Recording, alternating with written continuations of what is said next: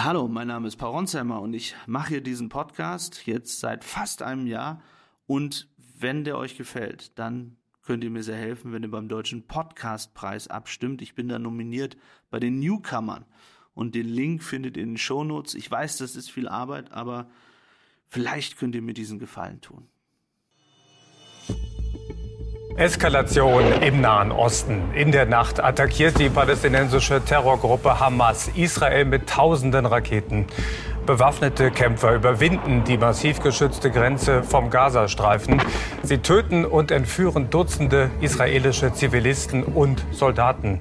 Ein Horrorszenario, das Israels Bevölkerung seit Jahren kennt. Immer wieder kommt es zu militärischen Auseinandersetzungen zwischen Hamas und Israel. Doch dann geschieht zeitgleich, was so noch nie passiert ist. Zahlreiche bewaffnete Kämpfer der Hamas dringen aus dem eigentlich durch eine Sperranlage streng abgeriegelten und überwachten Gazastreifen auf israelischen Boden vor. Handyvideos von israelischen Bürgern zeigen, wie sie sich Schusswechsel mit Polizei und Armee liefern. Sie dringen in Häuser ein, töten Zivilisten auf der Straße.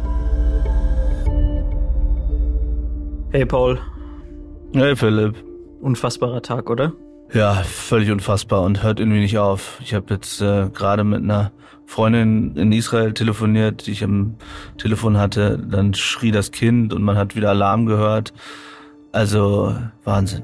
Ja, die haben jetzt vor kurzem wieder 150 neue Raketen abgeschossen gibt wohl auch Einschläge in Tel Aviv. Also ein einziger Horror dieser Tag. Wie hast du eigentlich davon erfahren? Du warst ja heute früh warst du noch in Kiew, oder?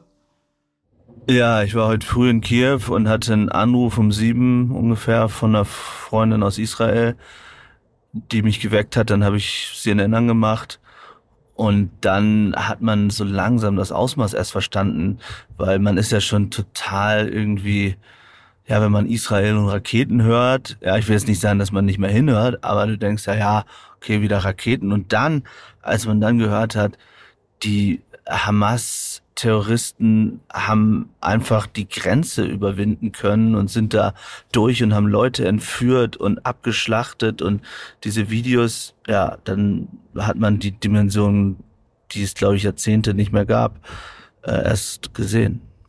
Ja, ich lag heute früh im Bett und das Handy hat geklingelt und ein Freund aus Israel war dran, ein Fotograf, mit dem ich auch äh, schon mehrfach zusammengearbeitet habe. Und ich habe den erstmal weggedrückt. Ich dachte, was für ein Spinner, warum ruft er mich so früh an? Und dann hat er ein zweites Mal angerufen. Und dann dachte ich, okay, irgendwas ist wohl. Und bin rangegangen und er meinte nur, schau die Nachrichten. Und dann bin ich auf Twitter und habe genau das gesehen, was du gerade beschrieben hast. Dass es eben nicht in Anführungszeichen nur Raketen sind, dann hätte er auch ehrlicherweise gar nicht angerufen, sondern dass Hamas-Terroristen nach Israel eingedrungen sind. Sag mal, und du versuchst jetzt aus der Ukraine nach Israel zu kommen. Ja, das kann man sich auch nicht vorstellen, ne? Vom einen Krieg zum anderen. Ähm, ja, ich bin dann heute Morgen und als es diese neue Dimension gab, war für mich klar, wir müssen da irgendwie hin, sind wir ins Auto mit Vadim und Jorgos und sind da runtergebrettert Richtung Grenze, denn in der Ukraine ist ja der Luftraum geschlossen natürlich, da fliegt nichts. Aber dann sind wir nach Polen gekommen und da waren auch alle Flüge Richtung Israel abgesagt, weil es eben auch Raketenangriffe Richtung Ben Gurion Flughafen gibt. Und jetzt sind wir von Polen irgendwie auf dem Weg Richtung Prag oder Budapest. Das entscheidet sich noch, je nachdem, ob jemand fliegt. Vielleicht fliegen wir rein morgen, vielleicht aber auch via Landgrenze nach Amman. Aber da sagen mir Israelis wieder, weiß man nicht, ob die Landgrenze von Jordanien morgen noch offen ist. Also schwierige Sache, da reinzukommen. Du hattest aber auch schon mehrere Flugtickets gekauft und die dann, die Flüge wurden dann abgesagt, oder? Und die, was ist jetzt das wahrscheinlichste Szenario, wie und wann du in Israel ankommst? Ja, es ist wie eine Wette als Reporter auch manchmal, weil die einen sagen, naja, El Al, also die israelische Airline ist sicher, wenn irgendwas fliegt, dann die, weil interessanterweise sagten die, man muss die Reservisten jetzt auch reinbringen nach Israel und Israel kann sich das gar nicht leisten, dass der Flughafen dauerhaft geschlossen ist. Und eine Freundin und meinte, ganz kurz, El Al ist doch die einzige Airline, die auch Raketenabwehr hat soweit ich das weiß. Das stimmt. Genau so ist es. Deswegen glauben die, dass die morgen da reinfliegen. Nur ich habe mir ein Foto gerade angeguckt, wo ähm, die Flugpassagiere, die dann gelandet waren, auf dem Boden lagen, weil es einen Alarm gab. Und ich mich dann fragte, naja, wie soll da wieder ein Flugzeug landen? Aber Israel ist natürlich anders, denn es gibt eben nicht so viele Möglichkeiten, ins Land zu kommen. Und das ist das, was zumindest eine Quelle mir sagte, dass auch die Reservisten ja irgendwie zurück müssen ins Land, äh, die jetzt kämpfen müssten. Ja, Israel macht ja jetzt komplett mobil. Der Armeesprecher hat erklärt, dass Hunderttausende Reservisten zu den Waffen gerufen werden. Und vor der Grenze marschieren die israelischen Soldaten jetzt auf. Die Air Force fliegt Luftangriffe. Also das wird natürlich weitergehen. Dieser Tag, dieser Samstag ist nur der Beginn von etwas, was man noch gar nicht absehen kann, oder? Absolut. Also ich glaube, es ist tatsächlich etwas, was wir seit dem Yom Kippur-Krieg äh, nicht mehr gesehen oder erlebt haben. Wahrscheinlich noch mal was anderes.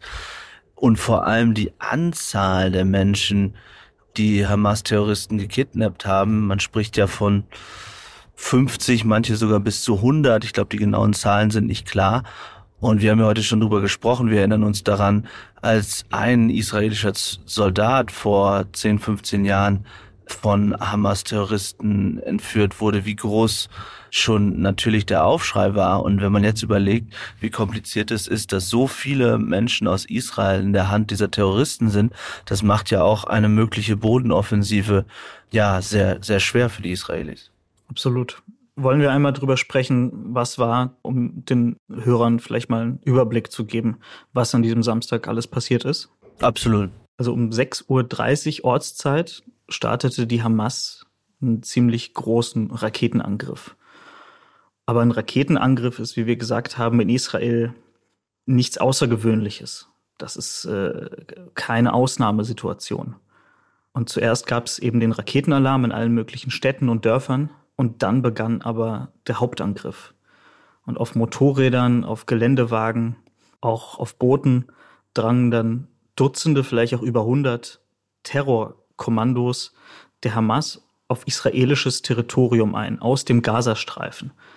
Also da, wo eigentlich der, wie man dachte, bestens bewachte Sicherheitszaun steht. Aber die überwanden den komplett problemlos. Es gibt Videos, wie einfach Motorräder und Pickups durch, durch diesen Zaun fahren, durch Löcher in, in diesem Zaun.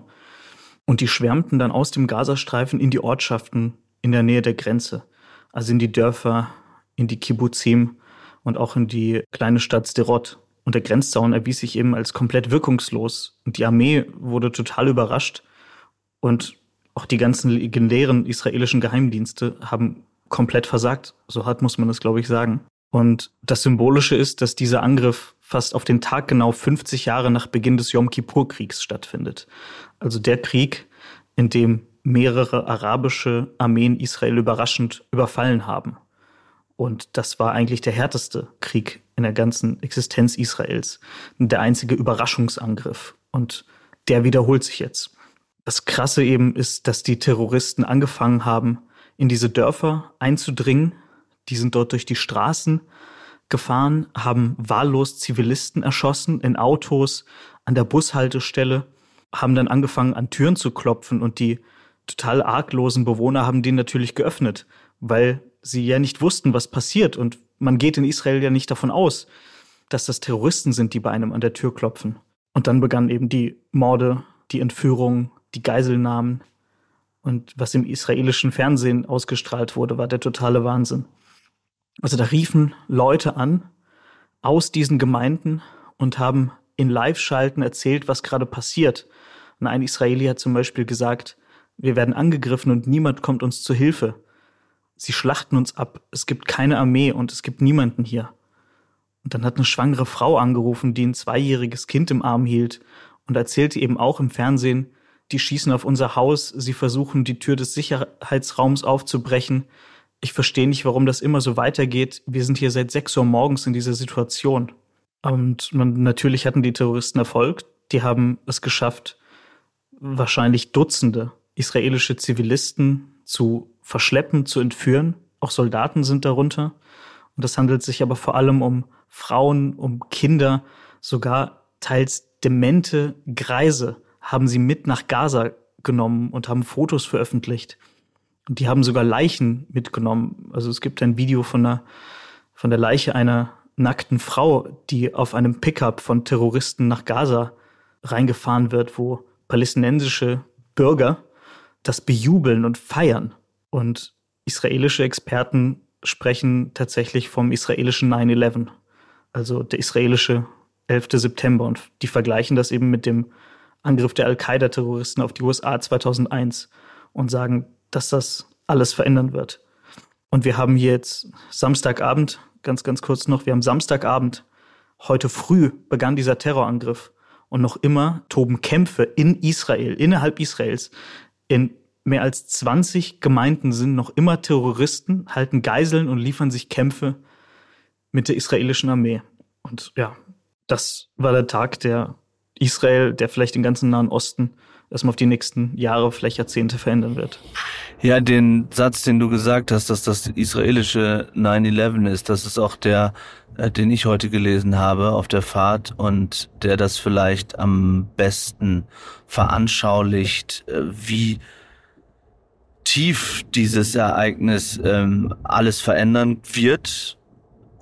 Und wir wissen ja eben noch nicht genau, also wir kennen jetzt schon das grausame Ausmaß in Teilen, aber es wird ja noch sehr viel passieren, was wir noch nicht wissen, beziehungsweise was schon passiert ist. Und ich fand auch eine Formulierung, hat mich sehr nachdenken lassen, dass jemand schrieb, wer hätte gedacht, dass man mal schreiben würde, dass Israel Teile des eigenen Landes wieder befreien muss. Also dass es so weit kommt, dass Soldaten tatsächlich bestimmte Straßen und äh, oder Terroristen diese Straßen kontrollieren und Häuser kontrollieren und sogar eine Polizeiwache kontrollieren. Das hätte ja niemand mehr für möglich gehalten. Und natürlich, Philipp, du kennst dich besonders gut aus in, in Israel und hast da viele, viele Freunde und ähm, warst auch beim letzten Krieg, glaube ich, dort, als Raketen auf Israel äh, geschossen wurden. Was ist dein Eindruck, wie nachhaltig sich das verändern wird? Also was bedeutet das am Ende, was gerade passiert? Ja, also der heutige Tag war eine absolute Zäsur. Das ist eine ganz neue Ära, in der man heute ist. Weil Israel hat sich in den letzten Jahrzehnten, also Israel hat gelernt, mit diesem Terror zu leben. Denn der Terror bestand vor allem aus gelegentlichen Raketenangriffen. Damit, davor konnte man sich verteidigen. Vor allem mit diesem Raketenabwehrschirm Iron Dome. Und es gab natürlich immer wieder diese Lone Wolf Attacken, also als palästinensische Terroristen, wenn die versuchen, mit einem Messer, mit einer Pistole eben einzeln auf, auf Soldaten, auf Zivilisten zu schießen. Aber auch das hatte man, das fand ja vor allem in, der Westbank statt, halbwegs im Griff. Also das gehörte zum Alltag, aber man hat sich eben damit arrangiert. Aber das, was man jetzt sieht, das hat man in Israel seit vielen, vielen Jahrzehnten so nicht mehr erlebt. Auch nicht in den beiden Intifadas in den 90ern und Anfang der 2000ern, also diese Selbstmordwelle, Selbstmordattentäterwelle, die es, die, die es gab. Das, was man jetzt sieht, dass Terroristen auf israelisches Territorium eindringen, Geiseln nehmen, Zivilisten erschießen, das kannte man vielleicht noch in den 60ern. Und dann hat man eben Mittel und Wege dagegen gefunden. Es stellen sich jetzt ja ganz, ganz viele Fragen. Die eine hast du schon gestellt. Wie konnte es sein, dass der Geheimdienst dort so versagt hat? Denn es war ja niemand darauf vorbereitet, was dort passiert ist. Hat möglicherweise die Gesellschaft auch die Gefahr unterschätzt? Also hat man geglaubt, Israel ist so stark, dass sowas eigentlich gar nicht mehr passieren kann und die Terroristen sind so schwach?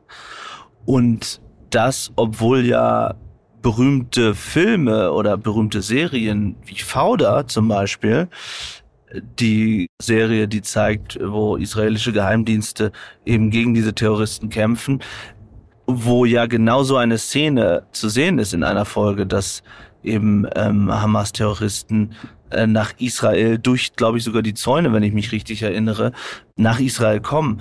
Also da fehlt mir äh, völlig die Erklärung, wie das möglich ist und dann daran angeschlossen natürlich auch die Frage, sind das die gleichen Terroristen wie vor ein paar Jahren oder sind sie eben durch iranische Hilfe, möglicherweise auch die Hilfe von Katar und dann die große Frage, welche Rolle hat sogar möglicherweise Russland gespielt? Also das sind die Fragen, die ich mir stelle.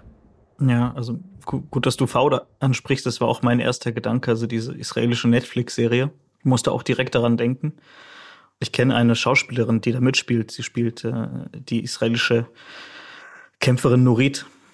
Und ich habe ihr heute auch geschrieben, habe gefragt, wie es ihr geht, wie es ihrer Familie geht, wie es ihren Freunden geht. Und sie meinte, die sind alle in Sicherheit, aber ihr Bruder wurde sofort eingezogen als Reservist. Also in Israel überschneidet sich Fiktion und Realität heute. Und ich kann dir zu diesem Versagen auch nichts, nichts sagen. Es kann nur sagen, es werden sehr, sehr viele Köpfe rollen in Israel, wenn diese Krise einmal ausgestanden ist, was sicher noch mindestens einige Wochen dauern wird. Aber der israelische äh, Inlandsgeheimdienst äh, Shin Bet, die Armee, auch natürlich die israelische Regierung hat hier komplett versagt. Ich glaube nicht, dass die israelische Gesellschaft das unterschätzt hat. Das ist einfach Aufgabe der Geheimdienste und der Armee, die Gaza-Grenze zu sichern. Ja, das ist ja das bei den Bildern, Entschuldigung, wie ich dich unterbreche, aber die Bilder, die man ja gesehen hat, also diese Videos zumindest von den Hamas-Terroristen, man sieht ja kaum israelische Soldaten dort. Genau, das ist das Unfassbare. Dass die durch den Zaun kommen, okay. Aber dass direkt am Zaun keine israelischen Soldaten stehen. Das ist eben die große Überraschung. Und die haben es ja sogar geschafft, einzelne Kommandoposten der Armee, der israelischen Armee einzunehmen. Die haben da Panzer angezündet, die haben Soldaten getötet und gefangen genommen. Und wie sowas passieren kann, denn das wurde ja minutiös generalstabsmäßig vorbereitet und dann eben auch ausgeführt, aber dass man auch von der Vorbereitung nichts mitbekommen hat, das ist ein Geheimdienstversagen, wie es das in Israel eben seit Jahrzehnten nicht mehr gab. Und wenn das einmal ausgestanden ist, wird es eine sehr, sehr, sehr große Personalrochade geben in den Geheimdiensten, in der Armee. Äh, und ich kann mir ehrlicherweise auch schwer vorstellen, dass die Regierung das übersteht. Du hast ja die Einberufung äh, angesprochen. Das bedeutet aber jetzt ja schon, dass das Land jetzt erstmal geeint ist, oder? Weil viele haben ja sicherlich auch im Kopf die vielen Demonstrationen der vergangenen Wochen und Monate eben gegen die Regierung, wo Hunderttausende äh, vor allem in Tel Aviv auf der Straße waren und gegen die Justizreform äh, demonstriert haben. Ist es jetzt alles für diesen Moment vergessen äh, oder hat das irgendwelche Auswirkungen auf den Kampf jetzt äh, gegen die Terroristen? Nein, das ist, spielt jetzt einfach keine Rolle mehr.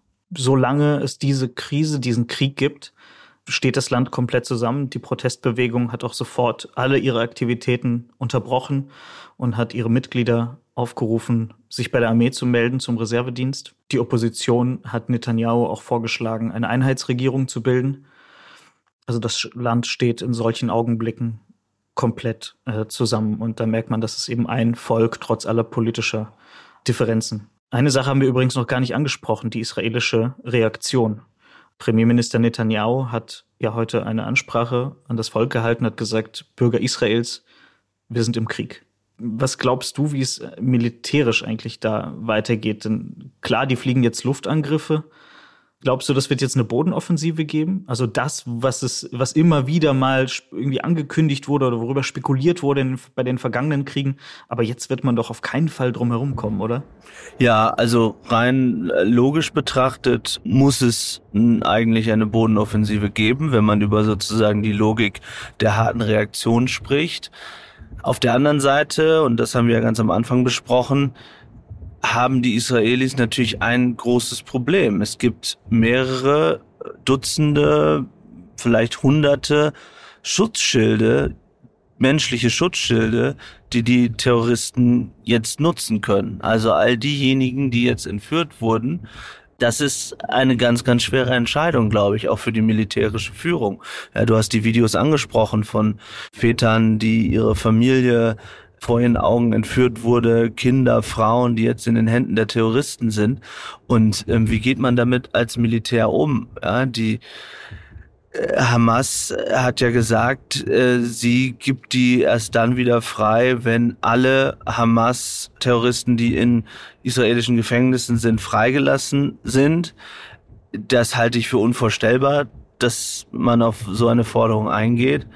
Wobei man erwähnen muss, in der Vergangenheit, wie gesagt, da ging es um einzelne Soldaten, gab es solche Austausche, aber längst nicht in diesem Ausmaß. Also äh, das hat es noch nie gegeben, dass Hamas so viele israelische Bürger äh, hat entführen können und jetzt in ihren Händen hat. Und das macht, wenn wir wieder zum Militärischen kommen, aber die militärische Strategie so kompliziert. Also ich denke, Israel war immer auf eine Bodenoffensive vorbereitet, aber nie auf eine Bodenoffensive vor dem Hintergrund, dass so viele eigene Bürger in den Händen äh, der Terroristen sind.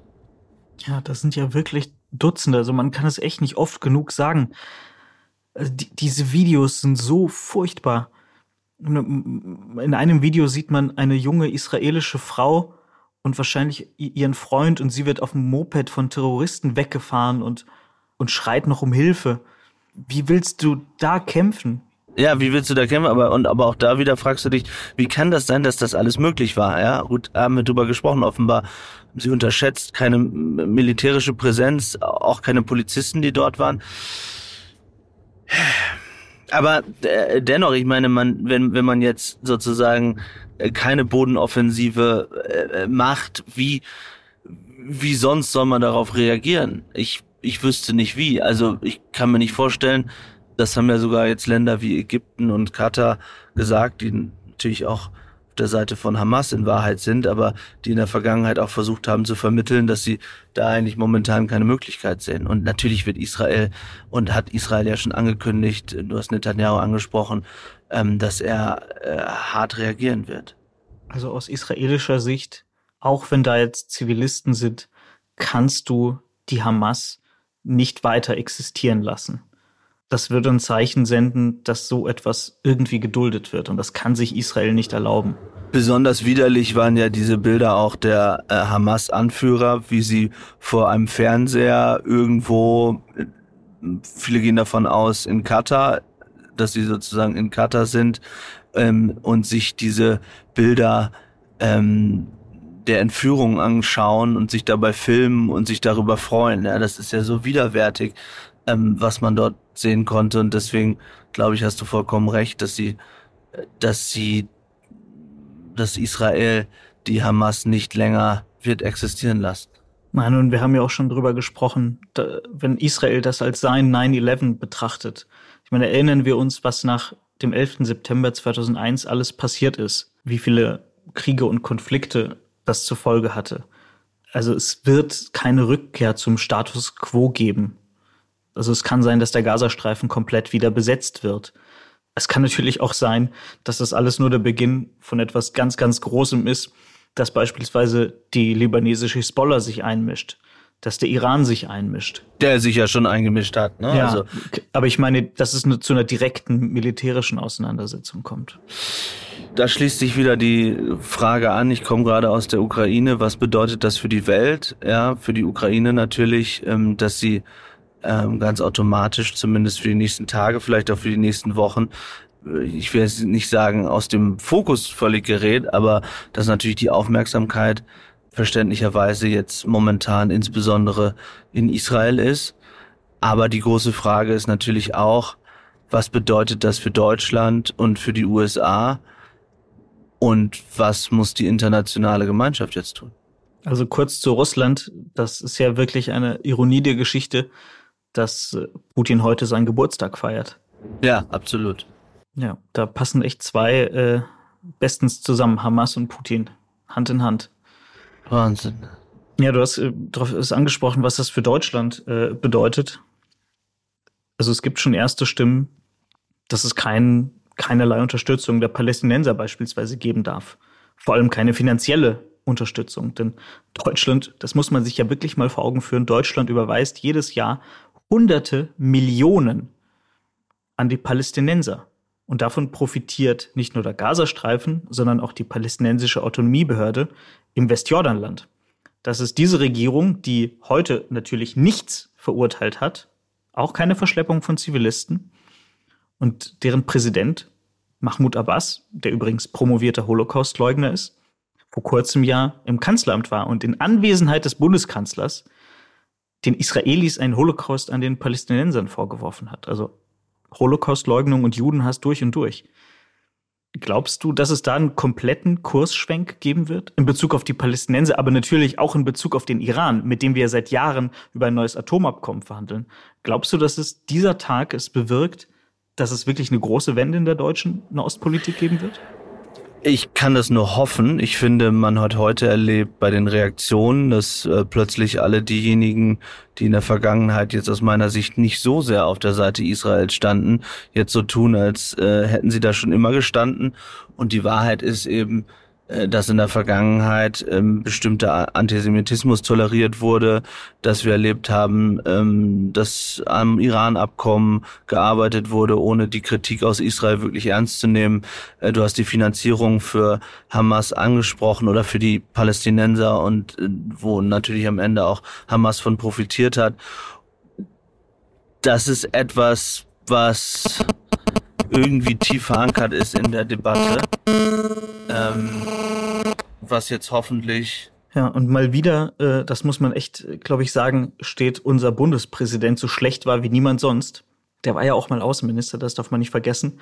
Und hat im Prinzip auf zwei Länder gesetzt. Auf Russland und auf den Iran. Beide zu beschwichtigen war sein großes Ziel. Jetzt sieht man das Resultat. Ja, absolut. Nicht nur er, sondern Teile oder große Teile der SPD und auch der CDU. Also wir erinnern uns, Angela Merkel äh, stand da eben ähm, mit oder entscheidend als Kanzlerin mit für diese Politik. Es war nicht nur die SPD. Aber also was Deutschland jetzt braucht, am Ende eine Rede des Bundeskanzlers, die wirklich Klartext liefert und Unterstützung der israelischen Seite. Ja, also Angela Merkel hat beim letzten Besuch von Mahmoud Abbas, dem Palästinenserpräsidenten in Berlin, stolz verkündet, dass Deutschland der größte bilaterale Unterstützer der Palästinenser ist. Herzlichen Glückwunsch, Frau Altkanzlerin.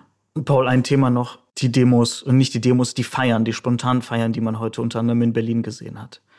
Also dass auf der Sonnenallee in Neukölln, also die Straße, in der sehr viele, sehr viele palästinensische Geschäfte, Restaurants gibt, dass da heute Süßigkeiten verteilt wurden. Das ist doch Wahnsinn, oder? Man kann sich für diese Bilder als Deutscher nur schämen. Also ich hoffe, dass das Ganze Konsequenzen hat und dass es sozusagen der Staatsschutz, die Polizei, wer auch immer äh, dort reingeht. Und ich verstehe nicht, warum auch solche Versammlungen nicht aufgelöst werden können in Deutschland, weil wenn jemand oder wenn Demonstranten so klar Sympathie für Terroristen zeigen, für Terroristen, die Menschen entführt und abgeschlachtet haben, ähm, dann habe ich gerade in Deutschland überhaupt kein Verständnis dafür, dass die sich dort versammeln dürfen und ihre Parolen schreien dürfen. Das ist ekelhaft und sollte es in Deutschland nicht geben. Du sagst es, das sollte es in Deutschland nicht geben, aber Deutschland ist ein Land geworden, in dem solche Leute auf der Straße, auf den Straßen der Hauptstadt es bejubeln können, dass Juden abgeschlachtet werden, ohne Konsequenzen zu fürchten. Ja, auch das sollte Thema für die deutsche Politik werden. Und ich finde, äh, wir haben das ja auch in der Vergangenheit erlebt, auch in den vergangenen Jahren, äh, die, die feiern sozusagen die Al-Aqsa feiern und andere Dinge, die es in Berlin gegeben hat. Da wurde sich immer aufgeregt, es gab Empörung, aber am Ende ist es immer wieder passiert. Und ich finde, wir können uns damit einfach nicht abfinden, sondern ähm, es muss endlich, es muss endlich irgendetwas passieren. Ich weiß auch nicht was, aber das darf doch nicht wahr sein, dass wir da nichts gegen tun können. Also es bleibt zu sagen, was für ein furchtbarer Tag. Und das wird erstmal so weitergehen auf jeden Fall vor allem für diese armen israelischen Zivilisten, die jetzt in der Hand palästinensischer Terroristen sind, irgendwo im Gazastreifen, in irgendwelchen Terrortunneln oder Kellern. Kann man sich einfach kaum vorstellen. Es ist echt äh, grauenhaft, vor allem, weil man weiß, dass wahrscheinlich viele von ihnen nicht überleben werden. Und die ganzen Familien, die zu Hause sind und wissen, dass ihre Liebsten jetzt dort in den Händen dieser Terroristen sind, ist ja unfassbar. So, Paul, ich glaube, wir haben erstmal alles Wichtige besprochen. Ja. Das nächste Mal hören und sprechen wir uns wahrscheinlich, hoffentlich, wenn du in Israel bist. Das hoffe ich auch, dass wir jetzt durchkommen. Also wir sind ja schon irgendwie 16 Stunden unterwegs. Jetzt brauchen wir noch mal 10, bis wir wieder eine Stadt erreichen, wo es einen Flughafen gibt. Also wir werden sehen. Kannst du ein bisschen schlafen im Auto oder bleibst du wach? So wie ich dich kenne, bleibst du wach. ich glaube auch, ich bleibe wach, aber naja, irgendwann döst man dann doch mal weg. Aber du, was ist das alles gegen, gegen das, was in der Welt los ist? Äh, scheißegal. Das ist doch mal ein gutes Schlusswort. Also, gute Fahrt, guten Flug hoffentlich. Ciao, ciao. Danke dir, Philipp. Hau rein.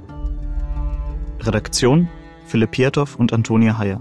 Aufnahmen aus der Ukraine Vadim Moisenko. Produktion Serda Dennis.